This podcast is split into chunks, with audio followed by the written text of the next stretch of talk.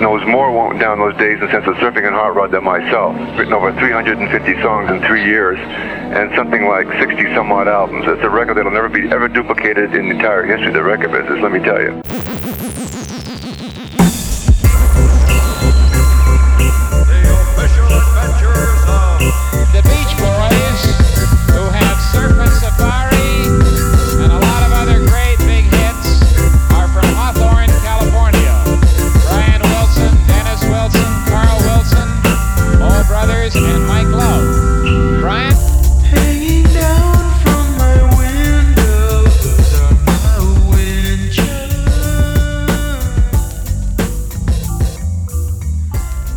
Hello, friends. This is Wyatt in Nashville, and I'm here with Jason. Hello, friends. And we are here with episode three of the Sail On podcast. Thanks again for listening in. We just passed 700 downloads for the first two episodes. Woo! It's totally awesome. Overwhelmed by all the people listening in, writing in, and sending voicemails. So that's really awesome. Um, I wanted to start off the show by thanking everybody and then also playing some of the voicemails that we got from some of the listeners. Love it. Um, the first one is from Stephen Pierce. Hey guys, I just wanted to tell you guys one of my favorite Beach Boys songs and my favorite album, which is obviously Pet Sounds. I found out about y'all's podcast today. I listened to the first episode on my way to work, and I'm on my way on the second episode on the way back, and I just love listening to you guys. I feel like this is the podcast that I've been waiting for in my life. Uh, I've been listening to the Beach Boys ever since I was a little boy. Um, I'm 20 years old, so I'm, I'd, I'd like to think that I'm still young. But the Beach Boys have been a big impact on me in my life, and especially Brian, Carl, and Dennis. Uh, quickly, I think one of my favorite songs, something that y'all didn't mention when one of y'all were talking about Surf's Up, is Disney Girls.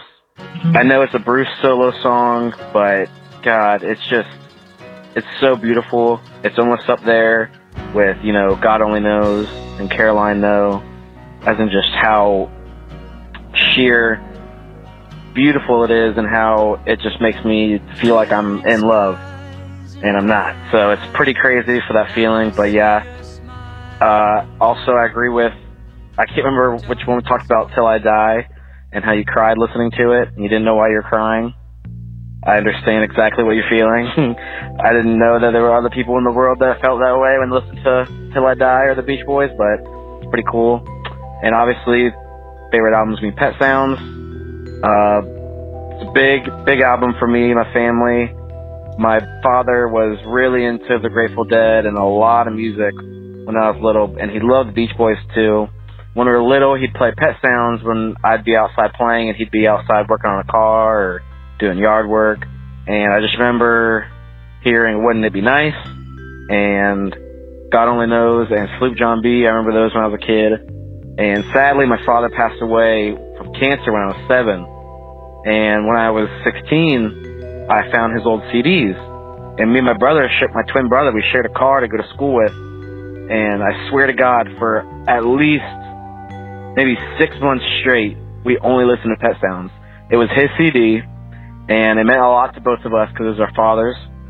And we just fell in love with Pet Sounds, and that's when I really started to fall in love with the Beach Boys. Uh, and it's just that album and that group just means a whole lot to us. And it was really cool hearing your podcast. Very relatable, very relaxing, very fun, very funny. Y'all are doing a great job I'm definitely to check out some of y'all's music. You don't have to use this in the show, but I just want to let y'all know that you, you guys are just doing an amazing job, and thank you so much. All right, see ya. Well, thank you, Stephen. That was awesome. Really touching to hear about your relationship with your father and how that plays into your love for the Beach Boys. That's super cool. Um, my dad got me into the Beach Boys as well, and uh, you know, thankfully we still share that bond, and uh, I don't take it for granted. And the next one comes from Daniel Valencia. Hey, Jason and Wyatt. First of all, I want to congratulate you on an excellent podcast. I've really been enjoying it. It's awesome to hear people talk about the Beach Boys, and I love it. So I think my favorite Beach Boys album, besides Pet Sounds, I'm going to go ahead and tell you my favorite, favorite besides Pet Sounds, because everyone knows Pet Sounds is the best. Um, well, I feel like this answer changes every other day, but uh, right now I'm going to say Sunflower because um, it just seems like every single song on it is just incredible and different, and I feel like it represents um, the entire band pretty fairly. And uh, I mean, it has All I Want to Do on it, which is stunning and gorgeous, and um, some great Dennis Wilson songs, and of course, Cool Cool Water at the end is just phenomenal, and I love it. So, um, yeah. So thanks again for the podcast. Um, you you guys should come play in Oklahoma City, whether it be as Sail On or as Explorers Club. I Love all your music. So, um, thanks again. See ya. You know, I'm really glad. Love to hear the enthusiasm for Sunflower. It was a big album for me, and I love Cool Cool Water. Every time I hear it, I just can't resist cranking it up. Our last voicemail of the day comes from our friend Justin Plank. Hey guys, it's Justin Plank. Just finished your second episode of Sail On. Sounds great. Uh, I love it. This is something I would love to promote to other people who may not know the finer details of the geeky saga of the Beach Boys. And I really wanted to do a podcast myself a couple years ago and never could get it started. I didn't really know how to technically. And then I just did my own YouTube channel. But anyway, I had a question. Uh, I I know you guys just started, so you know you're trying to work out the finer details and everything. But I was just wondering if you guys are going to go over some of the side projects uh, that we don't hear much about. I know the next episode is about Gary Usher, so I knew there were some different side things they worked on, uh, and then things like you know the compilation that came out a few years ago, the Big Beat, that had you know different side things that Brian worked with, the Honeys and Bob and Sheri with the Surfer Moon. I was just curious about that. Um, just more stuff I want to geek out on. I just love hearing people talk about it. So, uh, I'd love to hear what you guys are going to do about that. And I've got your number saved on my phone. So you're going to probably hear from me every week and you're going to get tired of it. So there you go. Thanks a lot, guys. Enjoy the show. Bye. Thank you very much, Justin. And yeah, we are definitely going to cover most of that stuff that you mentioned the Big Beat compilation, the Bob and Sheri. Um, we're covering a couple side projects today, so stay tuned later in the show. We love the enthusiastic fans. Uh, and we have one more interesting voicemail that um, I don't know who who left it, but um, it's kind of a conspiracy theorist. So here's here you go. Here's something to talk about on your show. Amazon is deleting one-star reviews of the new Mike Love album, even those from certified, authorized, whatever their special word is for it, uh, purchasers of the album. Um, they're leaving the five stars, which are people who apparently have suffered hearing or brain damage, um, but they're deleting all the one-star reviews. Investigative journalism. Get into it. Um, so do- All I have to say about that Yeah. voicemail is I need further proof, and this is an exciting development. If you want to call us and leave us a message, that number is 615 606 3887. It's in the show notes as well. Email is sailonpodcast at gmail.com. And we will be reading some emails at some point too. Um, but for now, thank you guys, and we'll look forward to hearing more from you in the future. All right, so today's episode, as advertised, is about Gary Usher, a really big player in the start of the Beach Boys and a huge player, if not the biggest player in the whole hot rod slash surf slash beach movie scene of the mid 1960s. Absolutely. So in January of 1962, Gary Usher was living in LA and his uncle lived in Hawthorne and he lived actually just down the street from the Wilsons. And Gary was a songwriter and was trying to kind of find his place in Hollywood, kind of writing songs. He had moved down from Massachusetts. And he was a couple years older than Brian. He was 22 or 23 at the time. And his uncle kept urging him to go over and meet the Wilsons because he knew they had a band and they had just put out their first single. And Gary was aware of it, but he said it didn't interest him. He said he thought it was just some kids playing around. So eventually, Gary got convinced to go over there, met Murry, um, told him that he was trying to look for, you know, the Beach Boys and wanted to work with them or talk with them about maybe collaborating. And he met Brian and they hit it off immediately. They got along really well. Gary said he was a little immature, so the age difference didn't really make a make a difference there. They uh, like right off the bat started writing some songs, and the first song they wrote was "The Lonely Sea." The lonely sea.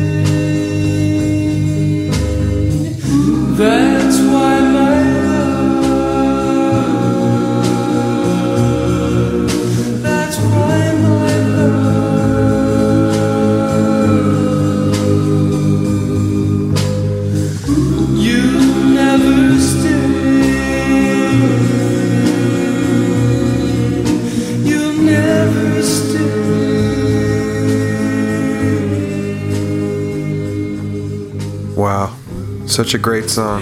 Yeah, it's cool. Like it, as as the story goes, Brian started singing over a chord progression that that Gary brought. Um, just kind of a simple thing, and and Brian turned it into the song that you just heard.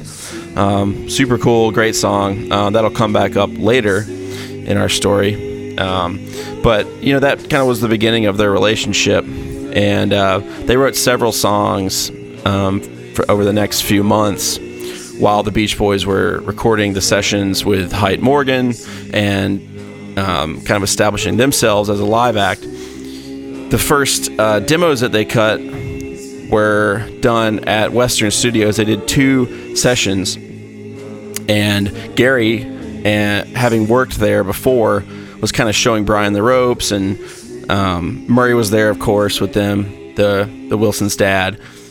Um, at the time, he was their manager, Yep. and he didn't really like Gary that much. Straight off, he didn't like the threat of someone outside the family being part of the group or being part of the business, as it were. But Yep. they wrote some songs that, for whatever reason, did not make it onto a Beach Boys record. Maybe they were planned for other artists, um, but they did four songs: "The Beginning of the End," and "Visions" with Brian singing lead, and then "One Way Road to Love" and "My Only Alibi" with Gary Usher on lead. That's right. And so, a couple things. My only alibi. Just a strange fact for you on that. That song was retitled Human and cut by country legend Hank Snow in 1964.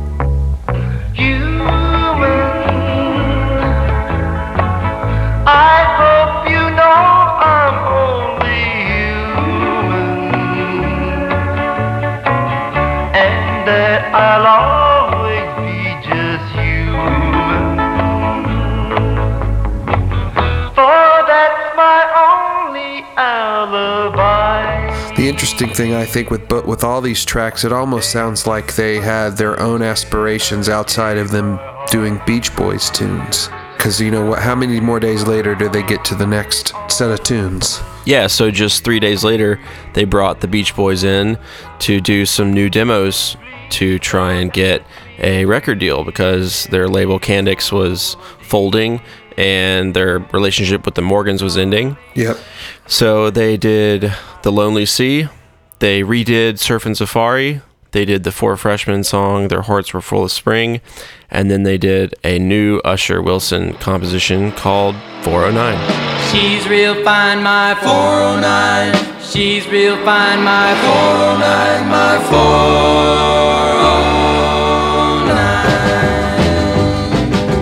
saved my pennies and I saved my dimes. Giddy up, giddy up, 409. For I knew there would be a time. A brand new 409. 409. Giddy up, giddy up, giddy up, 409. Giddy up, giddy up, giddy up, 409. Giddy up, 409. those songs being done, they brought them to Nick Venet at Capitol, and he liked them enough to give the Beach Boys a record deal. And Surfin' Safari and 409 became cornerstones of that uh, first album, and uh, they're still played to this day at every Beach Boys show. Absolutely. And uh, not to get too much into the Surfin' Safari album, because we're going to get into that next week in depth with our album commentary. But Wilson and Usher kind of wrote that whole album um, within a couple months there. Um, In my opinion, um, not their strongest work. Very young, obviously, at the time. But um, really, really cool how quickly those guys kind of came together and worked together and uh, like cranked out Yeah. basically hit after hit. quickly there was always kind of hearsay out there that Gary Usher was the guy who because he had a lot of Hollywood connections and, and LA scene connections that Brian didn't have so in a way their relationship was really mutually beneficial. Brian was kind of this got a had a hot local hit and this guy had you know connections that he was starting to work. So it was kind of believed at one point that maybe Usher was really responsible for getting the boys to Capitol, but um, it really was Murry. And and Nick Venet didn't hear the the demos that the Usher demos and and jump out of his seat and sign them right away. He actually sat on it for a few days. So I read a quote from Usher saying that him and Brian were super nervous for like three or four days before they got the call, and then they of course flipped out when they found out they got the deal. While the Beach Boys are enjoying some mild success, Gary and Brian had the idea to start working with other artists and producing for other people. And um, this was just as the dance song craze was hitting, the the locomotion was huge, the mashed potato, etc.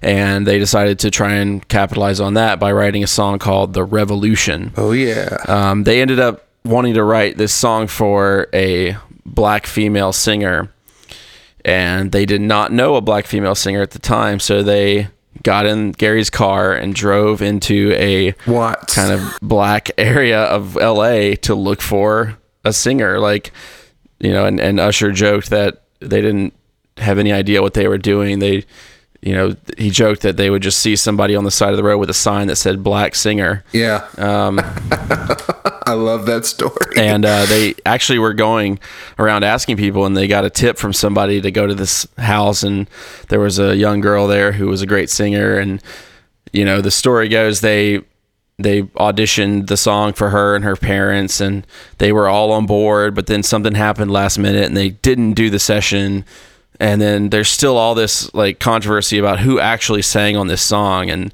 no one really knows to this day who who actually sings on this song. The revolution the the name of the group is rachel and the revolvers. It's just a throwaway name but rachel is still a mystery. Yep. Rotate, rotate, revolution,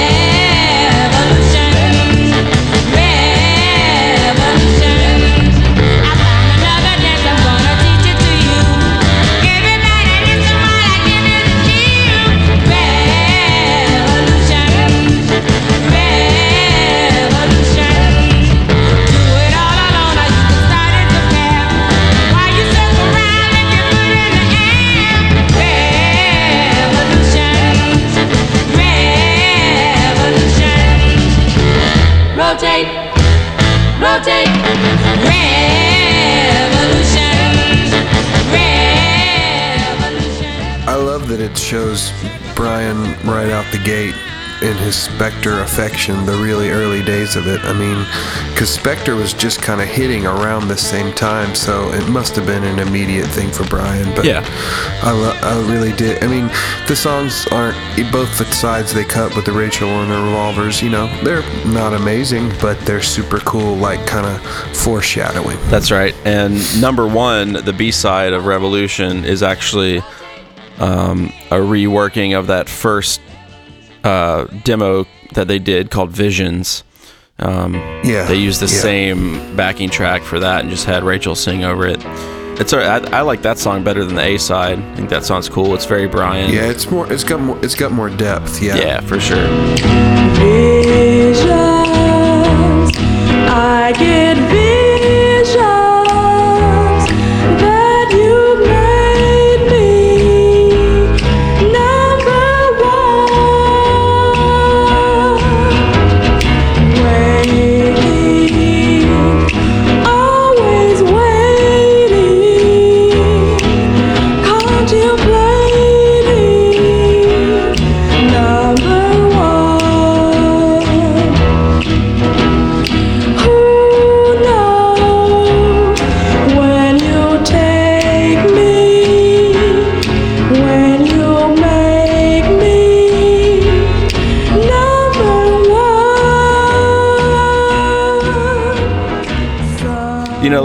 the short story is they they had mild success with that, and it was kind of just an experiment, um, something fun that they kind of talked about doing and did, and it's cool that they had the opportunity to do it. And uh, it actually came out on Dot Records, which to them was a pretty big deal. Yeah, like we talked about Dot in our last episode a little Yep. bit. So Brian and Gary's relationship was strained because Murry never wanted Gary and Brian writing together. He liked it better when it was just Brian or Brian and Mike. So um, it was tougher and tougher for them to work together. Plus, the Beach Boys are always on the road. And um, in 1963, there was a huge movement. You know, Terry Melcher, Bruce Johnston, all these guys were kind of like battling back and forth with all these hot rod slash surf bands. Um, and they were mostly built up of studio musicians for these bands. It was sort of like boy bands almost.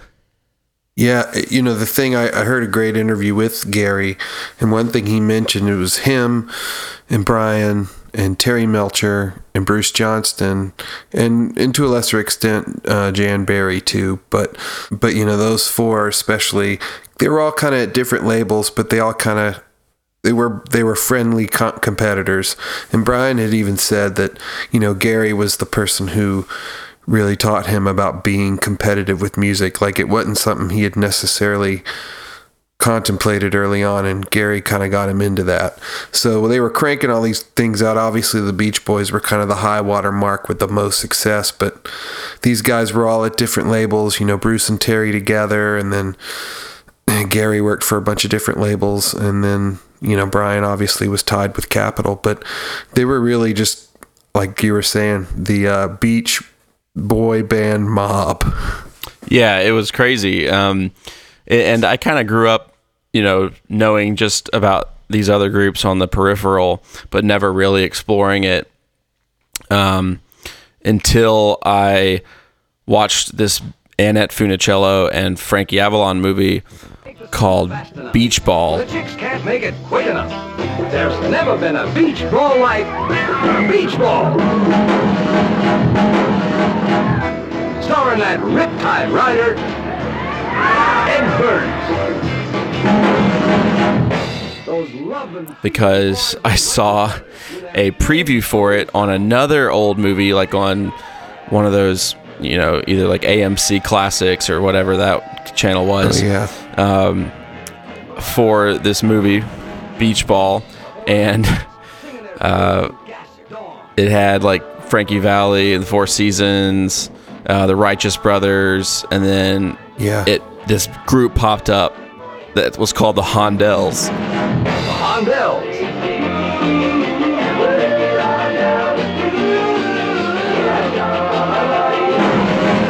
And it was like these four guys wearing matching sweaters and playing what Yeah. sounded like surf music and sounded like sort of like a Beach Boys outtake. um, but something was kind of off about it, and it was just this little like five second clip of them playing a song, and it knocked me out. I was like, "Who is that? What is this band? Who is this? Who is the Hondells?" And I, uh, at the time, you know, I I couldn't find anything by them at the record store. Uh, this was like the early days of ordering music on the internet pre MP3. So I went on Amazon.com and found an import of a Hondells CD and bought that. And that was kind of my introduction to all this Gary Usher kingdom that he created. the Gary Usher Kingdom. I love it's it. an endless fountain of Beach Boy. I don't want to say ripoffs, but Beach Boy. You know, uh, what's a nice way to put it? It's just a it's a it's a hot rod and surf smorgasbord, man. Yeah, it really is, and, and some of it is obviously Beach Boys ripoffs, but they were all working together, and um, you know, while none of You know, them, some of it some of it goes like even like proto punk in a way. Like it gets some of it's a little yeah, edgier than maybe a Beach Boys record. Oh yeah, absolutely. And the Hondells actually were put together just so that Gary Usher could put out the single Little Honda, which was a Brian Wilson song that the Beach Boys had recorded, but it was just an album track. And Brian was like, "Yeah, sure, go ahead, put it out." And then it was a big hit and Capitol rushed to put out the Beach Boys version as a single.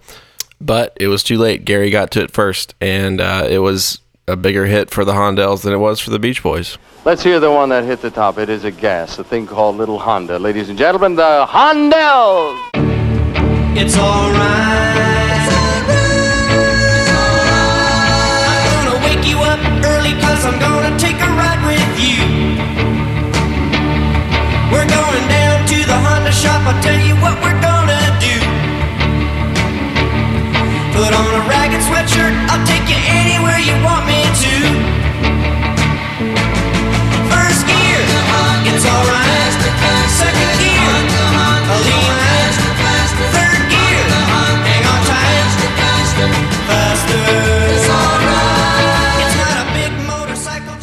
a lot of the early stuff was just Gary Usher and a lot of studio musicians. Um, he used the Wrecking Crew. He used some friends of his, a band called the Indigos, um, a band called the Castells. Great singers. He kind of enlisted these guys to play his songs and produce them, and um, that was kind of how he kept pumping out all these albums and singles under different names. And no one knew that these weren't real bands half the time. That it's just studio musicians plus Gary Usher kind of Yep. leading the way and writing And the this is all, songs. I mean, so much of this was really like 1963 and most of 64. He was, they were cranking out all this stuff, and then, you know, the big folk rock explosion kind of um, crashes the wave a little. But we could talk about that in a little bit. Yeah, I mean, there's just so much of it, and, and it's hard. We were talking about earlier before the show that it's just hard to figure out what's um, worth talking about because we could make 10 Yep. episodes just on the music of Gary Usher in the 60s. That's right. All the stuff he produced and had a hand in. Um, but I think, you know, there's some of it that's really interesting and has a lot more to do with uh, the Beach Boys than the others. Um, the first one being the Honeys. So the Honeys were a girl group um, consisting of Ginger Blake, Diane, and Marilyn Rovell. Marilyn Rovell obviously ended up marrying Brian Wilson, and the Honeys were put together almost by Brian Wilson as a kind of a, a girl version of the Beach Boys. Like the Honeys was taken from, you know, the Beach Boys lyrics. Um, Yep. I'm surfing Safari, and um, Gary actually had a hand in some of their early singles, and he actually enlisted them on a few singles of his own as the Usherettes. He was dating Ginger, right? Yeah, so Gary was actually dating Ginger um, before the group started, and she was a singer in her own right. Yep. And Brian and Gary and radio DJ and also Brian Wilson collaborator Roger Christian wrote this song called He's a Doll.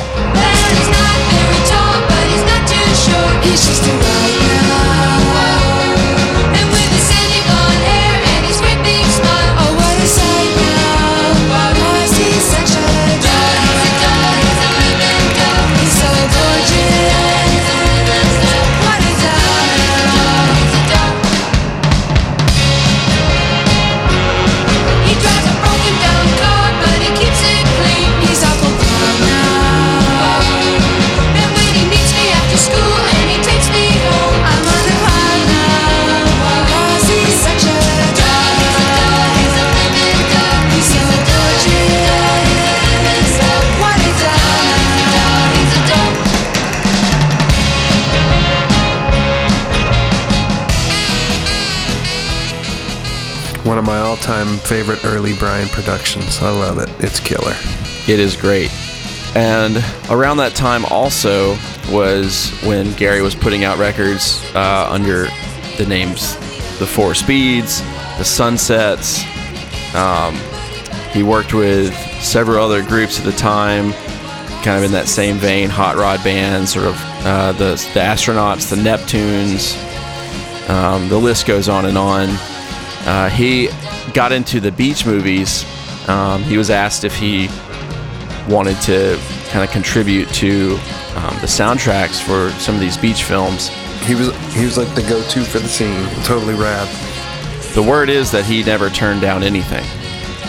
Um, so he Yeah. that's why he got so much work, and that's why he stayed so prolific throughout the mid '60s. Um, and I think it was the second or third beach movie that he did that was called Muscle Beach Party, and he actually produced that record and co-wrote that whole soundtrack with Brian Wilson and Roger Christian. Um, and the title track. This is actually a good, actually a good trivia question. All right.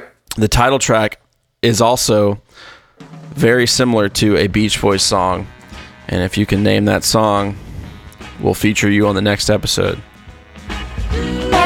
Everybody's working out on the sand from the latest dance craze to a wild handstand now. Well, last year was great now, but this year is better. You better grab your chick or else a muscle man will get her.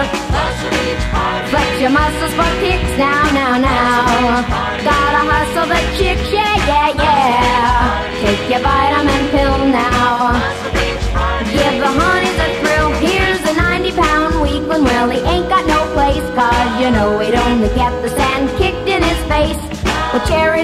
Cherry is always get the attention until the muscle men start the dynamic tension. Flex your muscles for kicks now, now, now. Gotta hustle the chicks, yeah, yeah, yeah. Um, so he wrote a few more songs with Brian that ended up on records. Um, obviously, in my room, a really big one on the Oh, Surfer yeah. Girl album. Amazing. But also a song that I know you and I love a lot, um, "Pom Pom Playgirl." Absolutely. Carl's first big lead, baby. You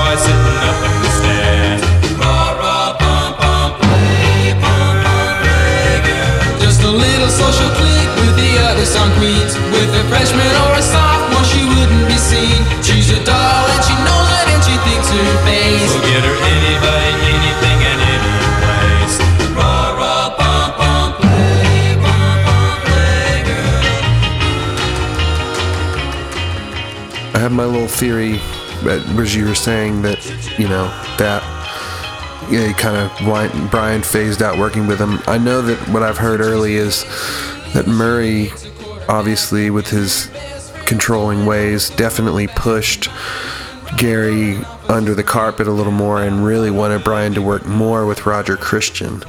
Um, I think that may be partially true, but you know, as we talked about earlier, you Gary was just cranking out so much work. I mean, if you go on YouTube and look up Gary Usher singles, I mean, you're gonna sit there and listen to a hundred songs.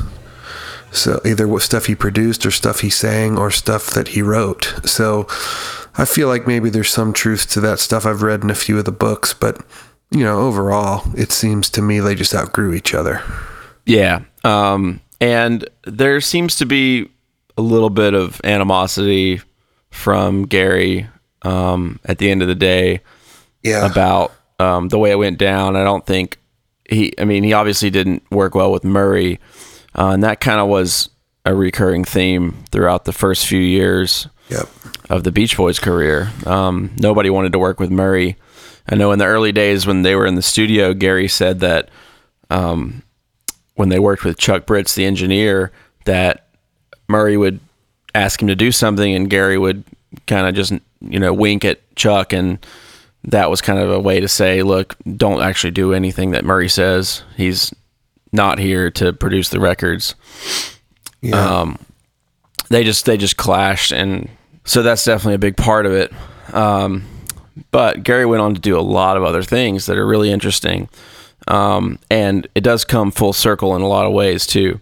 Absolutely. You know, he did my three favorite Byrds records. And, you know, for a long time, I didn't realize that the guy who co wrote some of my favorite songs with my favorite band of all time, the Beach Boys, also produced three of three albums that really were big for me, especially my college years. He he did Younger Than Yesterday, Notorious Byrd Brothers, which is an all-time classic. If you guys haven't heard that record, features Totally. a great song called "Going Back" on it, and it's like the record where they kicked David Crosby out of the band, which is crazy. But that album is unbelievable. Things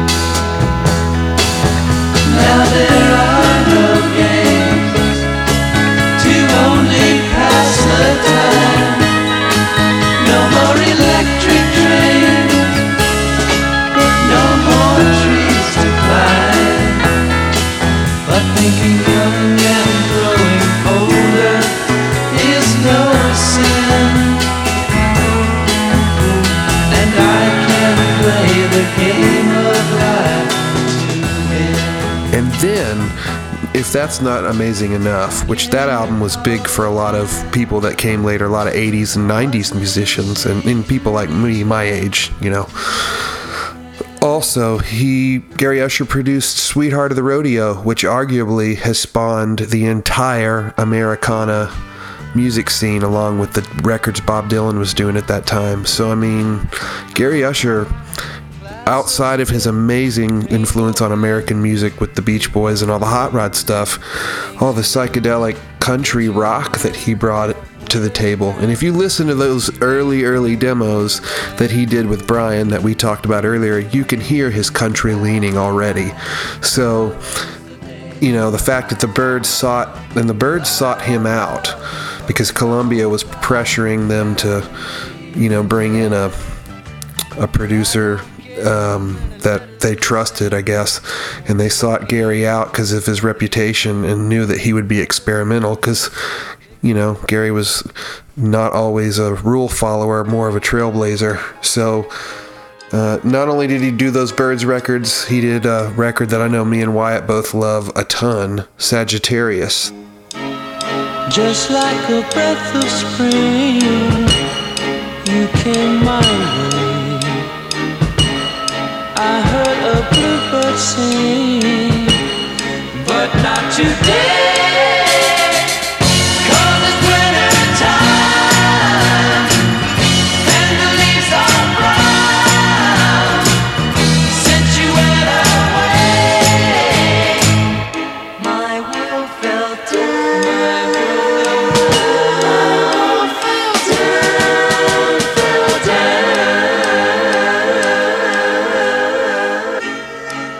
Kind of crazy to me looking back on it how different this album is than the stuff he was doing just like two or three years earlier.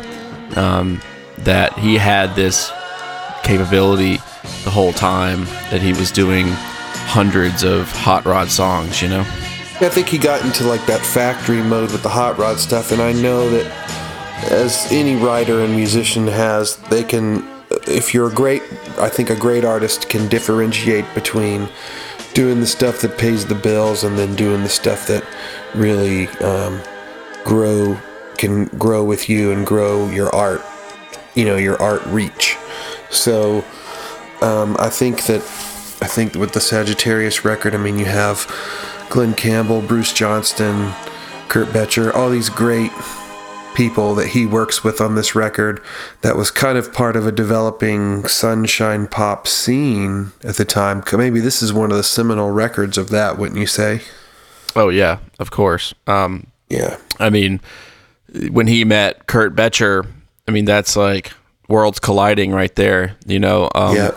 for me, it's it's that whole soft pop era that I love so much, and that I feel like you know Brian dabbled in at times himself, but Curt Boettcher was definitely one of the the front runners of that movement as far as producers and songwriters and artists.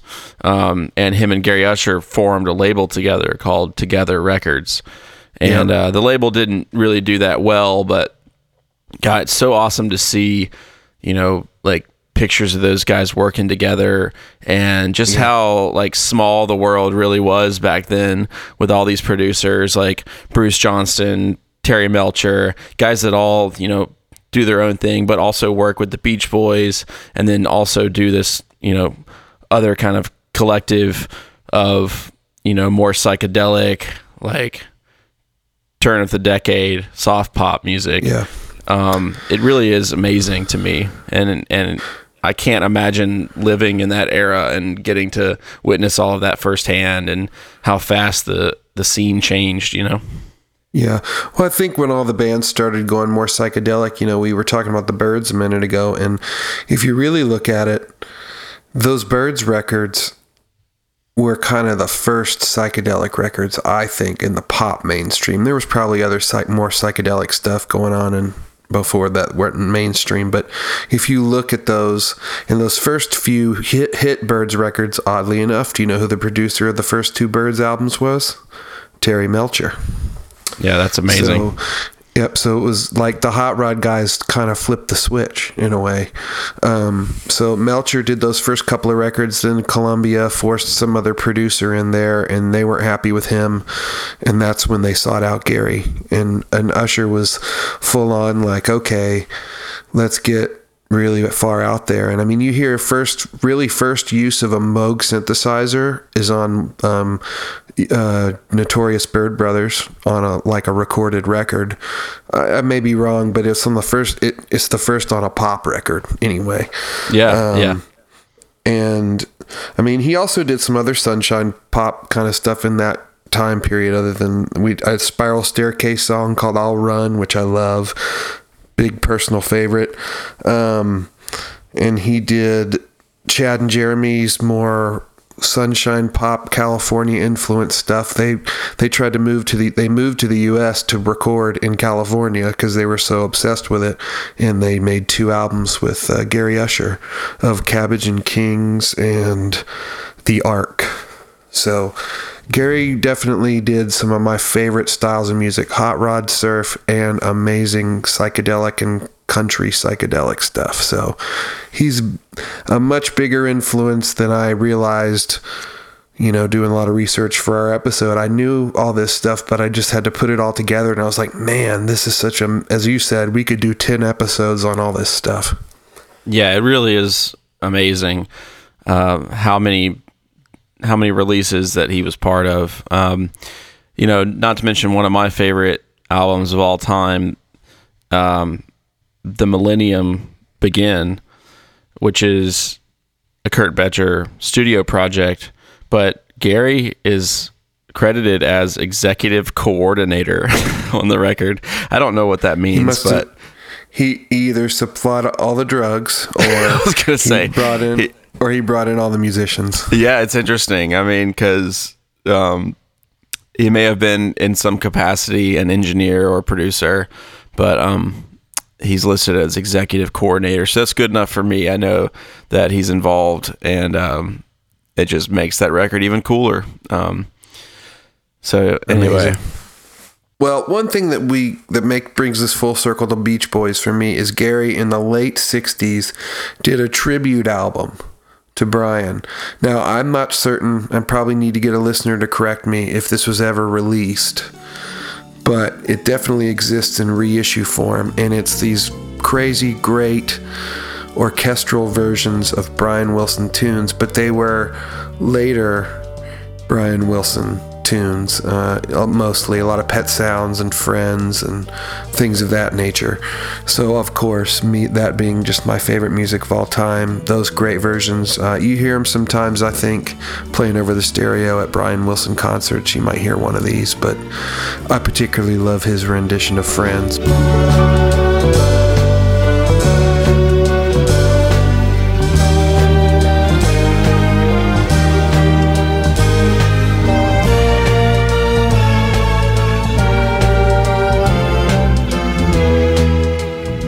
Thing that I think is the most interesting about that is Gary was quoted as saying he didn't really enjoy a lot of the post surf and hot rod era Beach Boys songs.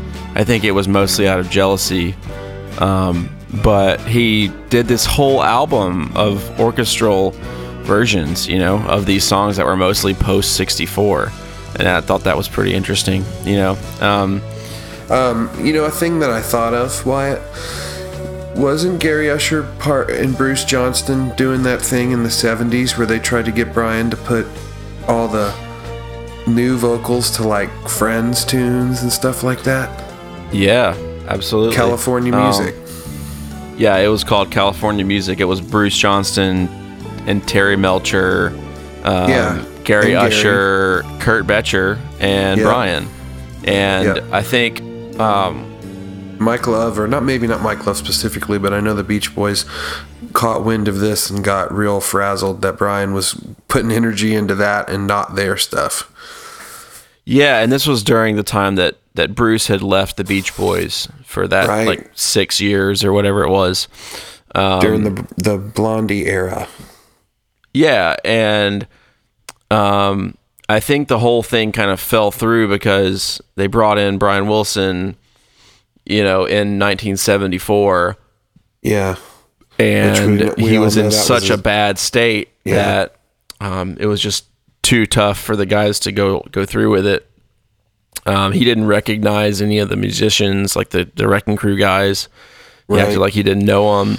I mean, it's really interesting. It, it, if it had a gone, if it had gone through, um, what they could have come out with. Yeah, it could have been a serious mind melter because that's a bunch of, you know, brilliant guys. Or it could have been really terrible because sometimes when you put all those superpowers together, it's just egomania central. Yeah, and that's true too. Um, yeah, I think you know Brian always one thing that that this does attest to is that Brian always was a great collaborator. He never held back anything from other people. I mean, he was always all about sharing the wealth uh, and success of the Beach Boys and doing whatever it would take to make the music better. Um, I mean, he's been known to, you know, bring in outside um, artists and lyricists to to co-write songs all the time, all through his career, and I always thought that was awesome because I mean he definitely could have done it all himself or could have just done everything with with Mike Love, but I always thought that was cool. Well, as you know, and you and I both are songwriters, and we've been there. You know, we can do lots on our own, but I know with songwriting, man, it's great to feed off the energy somebody else is bringing in, and sometimes your best work is done in collaboration. You know, it's got to be obviously the right combination, but I mean, collaboration can bring some magic to the room for sure. Oh yeah, and it was really great for Brian to have um, somebody who had spent some time already in the music scene in LA to kind of mentor him, and um, you know, it was it was a guy he looked up to, and uh, it- you know, he definitely moved on to other collaborators, but during their little time together, the first year or so, they wrote a lot of really good songs and obviously Gary Usher was able to piggyback that success into everything else that he'd worked on and made tons of amazing music. So uh, it's pretty awesome. Um, Gary also went on to work on Bruce Johnston's solo album in the 70s. We'll save that for the later years uh, to pair along with uh, Looking Back with Love. Well- okay, so stay tuned. We're going to do a Bruce Johnston episode at some point, so that will be covered entirely. Um, Yeah. But along those be great. lines, one of the last things that, um, sadly, we lost Gary Usher in 1990 um, to cancer. But one of the last things that he ever did was a collaboration with Brian Wilson in 1988, uh, a song called "Let's Go to Heaven in My Car."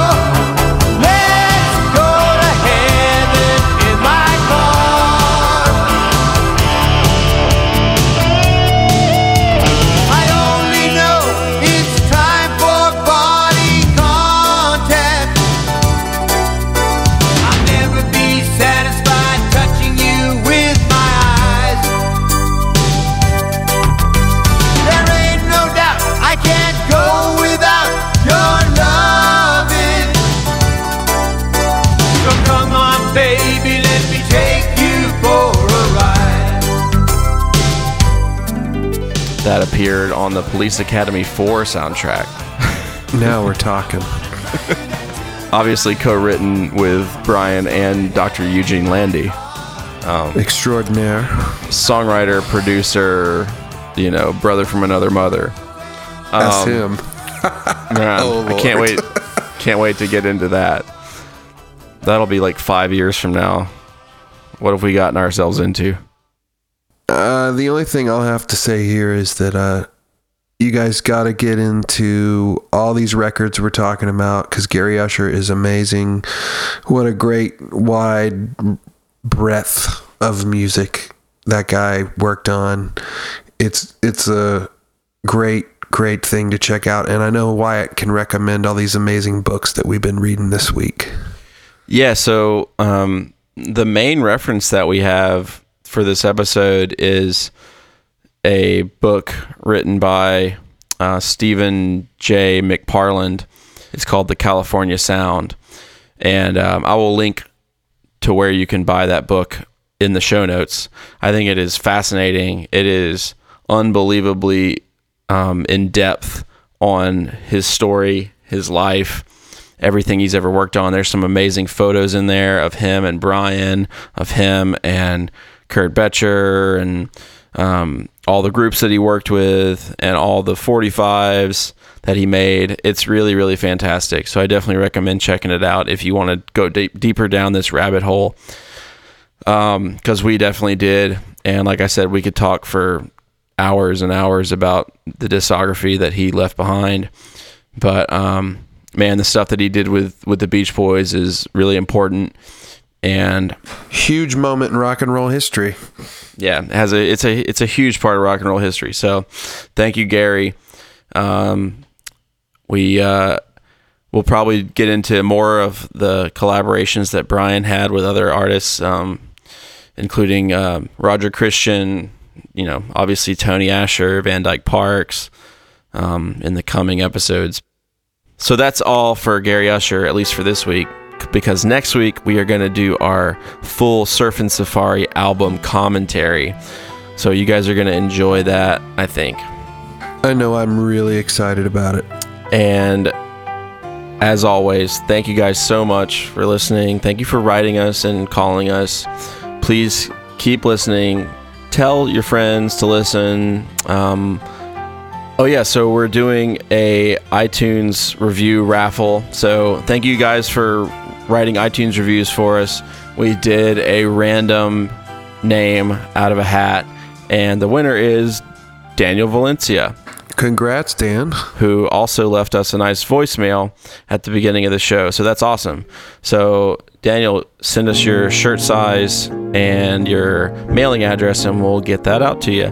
Thank you very much. Um, and if anybody else would like to leave us a review, whether it's good or bad, please do and let us know how we can improve. Let us know what you want to hear from us and um, what you think an interesting episode might be. And as always, let us know what your favorite Beach Boys album is.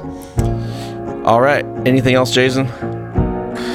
Only thing else I got for you is to make sure to follow our tribute band that me and Wyatt are part of, sailonsounds.com. Check out the dates and uh, keep listening to the podcast. It's so exciting. We're so glad to share our love of our favorite band with you guys. That's right. And as always, music by Will C. WillCmusic.com. We'll see you guys next time. Sail on, sailors.